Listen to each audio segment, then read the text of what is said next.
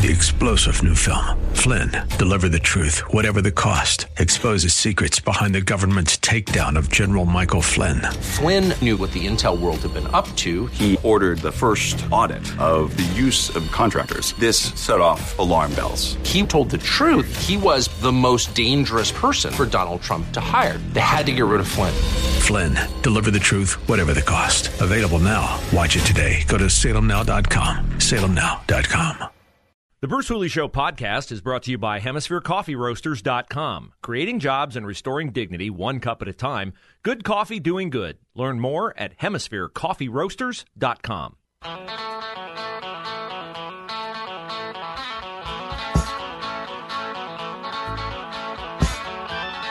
Hour number two, Bruce Hooley Show. Glad to have you along. You can watch the show on the live stream on Facebook, The Bruce Hooley Show, or 989 The Answer.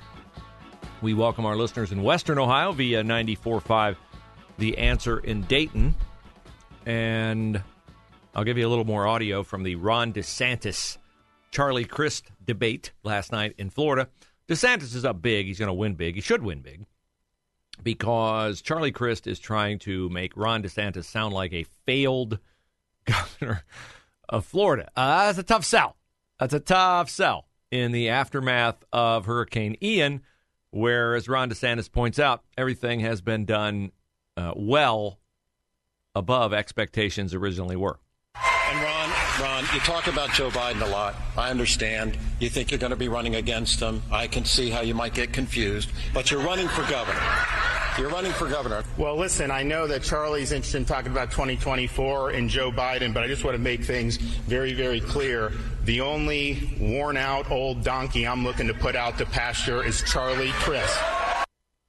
Uh, that one you had heard in the Salem media update. Here's the one where DeSantis is touting his hurricane relief. Well, look, I, I'm proud that we had 42,000 linemen stage ready to go, unprecedented array of first responders. Uh, we were able to get in in record time, effectuate thousands of rescues, get the power back on for millions of people in record time, and when the bridges got wiped out in Pine Island and in Sanibel, people thought those islands were going to be severed from the mainland for six months to a year. We did the Pine Island restoration in three days, and we did the Sanibel Causeway restoration in two weeks. Now those islands have the ability to recover, and Charlie Crist is sitting there. You know what he was doing during this? He was in hiding out in Puerto Rico. He wasn't helping his community here. And then when he got back, what did he do? And then when he got back, what did he do? His campaign was soliciting campaign contributions from storm victims. That is unacceptable, and that's not what a leader would do in a time of despair. Now, DeSantis is a rock star. I mean, he knows how to um, tweak the media. He knows how to I'd say firmly, boldly, but not. Um, I can't think of the word I'm looking for. When Trump went after people, uh, it was often like about a half a step over the line where you'd kind of like you'd half like laugh and half cringe. DeSantis gets you to go, yeah, yeah, give it to him. Way to tell him. And you know who else has that gift? Kari Lake in Arizona. Kari Lake has that gift in Arizona. It's very important to win governorships in advance of a presidential election. So, whatever happened in Arizona in 2020, I know Doug Ducey was the governor, but I think that everything will be buttoned up a little bit tighter with Kari Lake as governor of Arizona, and I feel confident about her beating Katie Hobbs. Tonight in Pennsylvania, John Fetterman will submit to his only debate with Dr. Oz. Voting's already started, so a lot of people are going to see tonight that Fetterman's not equipped to do the job. I hope it comes across on the debate that he's reading his answers. Because when this debate starts tonight, the moderator is going to disclose to the viewers that Fetterman is receiving video messages, teleprompter help throughout the event because he can't listen to someone talk to him, process what's being said, formulate an answer, and respond. He has to have the question printed out for him so he can look at it. Now, can we be sure that his answers won't be provided too? I mean, sure, they'll say not, but has any candidate ever in any debate ever had this kind of allowance made for him? The answer is no. The answer is no. So we'll see whether Dr. Oz has got to step up tonight, too. I mean, this is Dr. Oz's chance to take this race, and he's got to thread the needle. He has to be forceful enough about Fetterman's radical policies. If he goes too heavy on Fetterman's lack of medical preparedness, lack of physical acumen, Dr. Oz could come off as mean, nasty, not wishing John Fetterman well in his recovery. But that's a tough tightrope to walk. Dr. Oz has got to walk it tonight. I'm sure he's rehearsed to the nth degree and is, like all candidates going into a b- debate, familiar with what they're going to say, how they're going to say it, practicing tone, and all those kinds of things because the stakes, when you have one debate, the stakes are enormous. Now, I heard last night on Fox News, we thought we were done with J.D. Vance, Tim Ryan debates. And we are done with debates. But Brett Baier said last night on Special Report that he and Martha MacCallum are coming to Columbus next week to do a town hall with Tim Ryan and J.D. Vance. Hmm. Now, I actually hope that's a town hall with no audience because an audience just messes things up. An audience, you got partisans in the audience. They'll scream, they'll yell, they'll intrude, they'll take up time. I'm trying to gain details from Fox on how this town hall will take place, where it'll take place. If it takes place, JD Vance's got to be smart enough not to have this town hall at Ohio State. If he has it at Ohio State, it's deck stacked in favor of Tim Ryan. But I do think that this town hall will be moderated fairly because it's Brett Baier and it's Martha MacCallum. And I know there are people out there who don't like Fox, but look, the fact of the matter is, Fox would do, Brett Baier would do. There are people at Fox I wouldn't want. I wouldn't want Hannity doing a debate because it would be a partisan debate. But I think Brett Baier will do as good a job as any network newscaster on keeping things down the middle. Now, before the midterm election, Joe Biden's schedule is out. So where's Joe Biden going? I mean, he's a I mean, he Karine Jean Pierre can't keep up with Joe Biden, she says, right? The young, black, gay, glass ceiling shattering press secretary who reads her answers to everything. She's incompetent, but she's gay and black.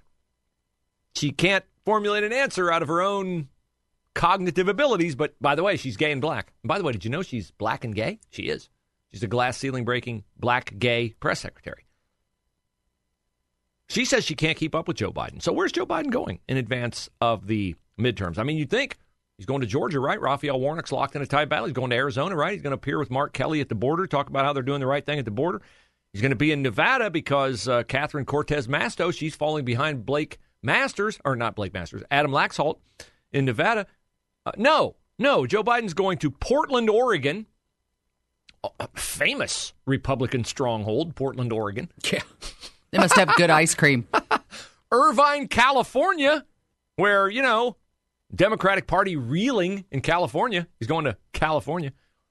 If he's going to Dover, Delaware, yeah, really needs help in Delaware. And he's going to Pittsburgh and Philadelphia. Now, Pittsburgh and Philadelphia makes sense because you would think hmm, Oz and Fetterman, tight race. Uh, here's Karl Rove on Joe Biden's decision to go not once but twice to Pennsylvania in the final days before the midterms. He's going to places where he is popular, Delaware and Oregon. But uh, if I were John Fetterman, I would and would not like him to be coming to Pennsylvania because the president's uh, approval in Pennsylvania, the Keystone State, is in the 30s. And so he's going to places where he's reminding people of the need to send him a message. And his message is causing people also to say, I, I really want to send him a message because he ain't t- t- clued into reality. Uh, this message of the economy is strong. I've done everything that you needed me to do in order to get the country going in the right direction. And, and abortion is the number one issue. That is not a winning message in a state in which he's underwater as much as he is in Pennsylvania. Well, then go. T- don't go twice, go three times. Uh, the, if the more you visit, the worse it is, then go a lot. I'll be all for it. Uh, yesterday, Biden was speaking to Democratic campaign workers, and he gave them a super peppy pep talk, like you'd expect an 80 year old president to do. We'll give you the details on that next. Oh, I'm sorry. I read the clock wrong. We got two more minutes. A little first- early. I was first looking it up. I was looking up, going, "Wait, why isn't it Yeah, running?" the first No, quarter hour always throws early. me off. Well, I'm I'm gonna I'm gonna ask a question if Okay. you don't mind. We'll go go back right to ahead. the Fetterman Oz. Yeah. Mm-hmm. yeah, the debate that's coming up. Did you say tonight? Tonight, yes, tonight. I'm gonna look for that. Um, My question is if he's going to get video help. Yes. No, of course Oz is not. It no no well that was coming. You Yeah. beat me to it. But what I want to know is is he getting the questions in advance? I would think not, but I wouldn't put I wouldn't put anything past it. Because that's what I mean, I'm really- concerned about. Anybody who's been on the campaign trail as long as these two guys have been on the campaign trail, there really shouldn't be any question you're unprepared for, right? That's true. Like you could bring Good somebody point. in here right now. You could say, "Hey, role play, Bruce. We're going to throw you into a debate. We have a Tim Ryan stand in. You be the JD Vance stand in. Mm-hmm. We're going to talk about the issues." I mean, I'd be expecting a question on abortion because that's where Democrats try to try to hang you up. Right. I would try to get the topics on the things I care about, which would be inflation, the economy, oil, domestic oil production, the border. I would Mm-hmm. have something that I would be ready to say about Ukraine. I mean, how, mu- how many surprises can there be? Mm-hmm. That's John right. Fetterman has talked about letting criminals out of prison. He's got to be ready for that question. He Mm-hmm. shouldn't need to see it printed on the screen in front of him. I'm Really, just you should- concerned that he's going to get the questions in advance. And and if that's the case, then they should be offering that opportunity to both candidates in any example like this. I think I understand you're voicing that Yeah. fairness concern. Right. But if I'm Oz, I don't want anything like that because Okay. I want to show that I don't need it. Oh, good And point. I want to show that he Mhm. needs it. I don't need it. And by the way, when he gets True. to Washington, they're not going to do that for him. Yeah. So hopefully Dr. Oz will crush it tonight.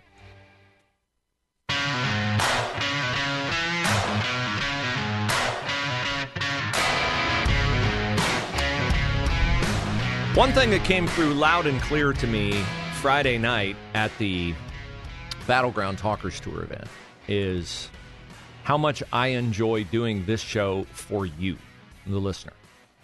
Um, I need to be made aware of that from time to time by interacting directly with you. That's why I do patriotswitch.com slash Bruce because it gives me a chance to contact you. But really, those kinds of events are events where I get to meet you, and uh, it's very touching to see your commitment to our country. Uh, I got a nice hand when I mentioned that I was the son of a World War II veteran. Uh, my father dearly loved this country. He fought for this country. And I can't find any common ground ever with people who think that America is anything less than the greatest country in the history of the world. We are not a perfect country, but we address our flaws more openly than any country, and we move to address our flaws. That's why I have such a visceral dislike for this idiotic class that they have at Worthington Kilbourne about, you know, radicalism. Why not patriotism? Why is patriotism a bad thing? Why not talk about the great things that America has done to eradicate slavery? Uh, it's hard for me to imagine that we could have had a worse president in the history of our country than Barack Obama. Joe Biden's terrible from a policy perspective. Barack Obama rekindled the race war in America. Barack Obama was so thin skinned, so power hungry, that he hid behind, he lazily hid behind his race to shield himself from criticism of his policies. He didn't do it when he campaigned to be elected the first time, but he decidedly did it repeatedly in his second term in office. Uh, Biden's policies are worse because the longer we go, the more the liberal creep advances the agenda to the point where Biden's able to advocate for things that Obama could not. Remember, when Obama first ran for office, he was against gay marriage. Now you have Joe Biden setting aside time to meet with a man dressed as a woman, deluded into believing he is a woman. And Joe Biden saying, yeah, we should give puberty blockers to minors and we should chop off healthy breast tissue from minor girls and we should mutilate the genitalia of boys into a facsimile of what women are naturally born with. These are policies Obama could not have advocated for openly, but now I'm sure he embraces them because he's a Democrat and they don't give you any room in the Democratic Party to have authentic, differing views. That's why I'm so hopeful about the future of the country. Two reasons. Number one, because of people like you who listen to this station, who listen to The Answer in Dayton. You're finding out you're not alone. You're finding out you're not in the minority. You're finding out you're not crazy. and you're finding out you're not hateful. This is the biggest lie of the LGBTQ movement. That, oh, you oppose LGBTQ ideology? You're hateful, you're mean, you're bigoted. That is a lie. LGBTQ kids are not bullied more than other kids. All kids are bullied to some degree. It's a very uncomfortable truth, but it's true. My kids go to a Christian school, okay? Guess what? It's not filled with 300 angels. We knew that going in. No Christian school is, no charter school is, no public school is. Kids are mean, kids are cliquish, catty, hurtful things are said about every child. Even the captain of the football team, to some degree, could plead that they were bullied in some way, shape, or form. But I would submit to you that if you have the LGBTQ mantle to hide behind, you have a bulletproof defense that will shield you from bullying. And if anyone dares to bully you or come close to bullying you, that kid will be in a lot more trouble than the kid who says, you know, that homecoming dress you wore was really super ugly. Or, why would anybody go out with you? Or, man, that's a big pimple on your forehead. Or whatever you want to classify as bullying. The LGBTQ kids are protected more than other kids. So that's a lie when they say, oh, you're bullying those kids more. And that's why they have a high suicide rate. No, they have a high suicide rate because they're confused, because they're at odds with the way God designed them to live their life. It's not mean, it's not hurtful, it's not hateful to speak truth. It might be unpleasant to hear, but generally we tell people the hard thing so that they will eventually recognize what is actually troubling them and they'll get to a better place beyond it. The easiest thing in the world to do. In fact, if you have friends like this who say, when you have a serious conversation with them about a problem you're having, if their if their response to you is, I just want you to be happy. You know what they're really saying? I don't want you to bother me with this anymore. I want you to do what's easy so that you will leave me alone. That's what they're saying. I just want you to be happy. No, the people who would tell you, you know, you got to stop drinking. You know, you got to lose weight. You know, you got to get right with your wife. You got to get right with God. Those are the hard things people say to you so that, not in that moment, you'll feel better, but down the road, you will feel better. And the Republican Party is the party of speaking truth and the party of having a better vision for our country and saying the hard things right now. Biden's policies don't work, they just don't. And one way that you can tell they don't work is are they attracting smart people, articulate people, eloquent people who have better ideas? Or are those kinds of people, young, smart, brilliant, energetic, eloquent people, on the Republican side of the aisle? Well, let's look at the benches of the two parties. Who's locked and loaded on the Democratic bench, ready to go, ready to lead their party into the future? Gavin Newsom? How's the state of California done under his watch? How did the city of San Francisco do under his watch? Oh, pretty good if you can hopscotch around all the feces and needles on the street. Now let's look at the Republican Party. Kari Lake, Blake Masters, J.D. Vance, Tim Scott, you get some really smart, really intelligent, really purposeful, bold speaking, truth telling people on the uh, Ron DeSantis, Kristi Noem, Nikki Haley.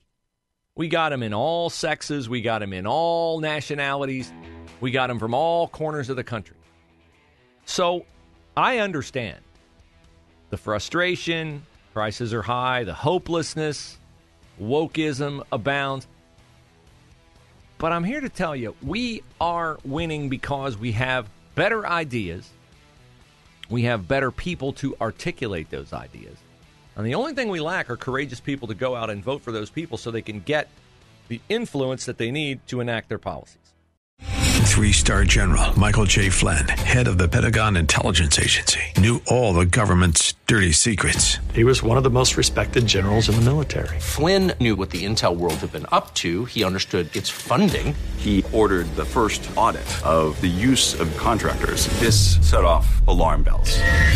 The explosive new documentary, Flynn, Deliver the Truth, Whatever the Cost, uncovers the facts behind this scandal. Flynn told the truth. He was the most dangerous person for Donald Trump to hire. I find out the worst enemy that I'm going to face in my life is right here in America. They took my assessment and they wanted me to change it. And I was like, I'm not changing it. They had to get rid of Flynn. With in depth interviews, archival footage, and never before seen personal records of the man behind the headlines. I just felt like I was drowning. Flynn, deliver the truth, whatever the cost. Available now. Watch it today. Go to salemnow.com. Salemnow.com.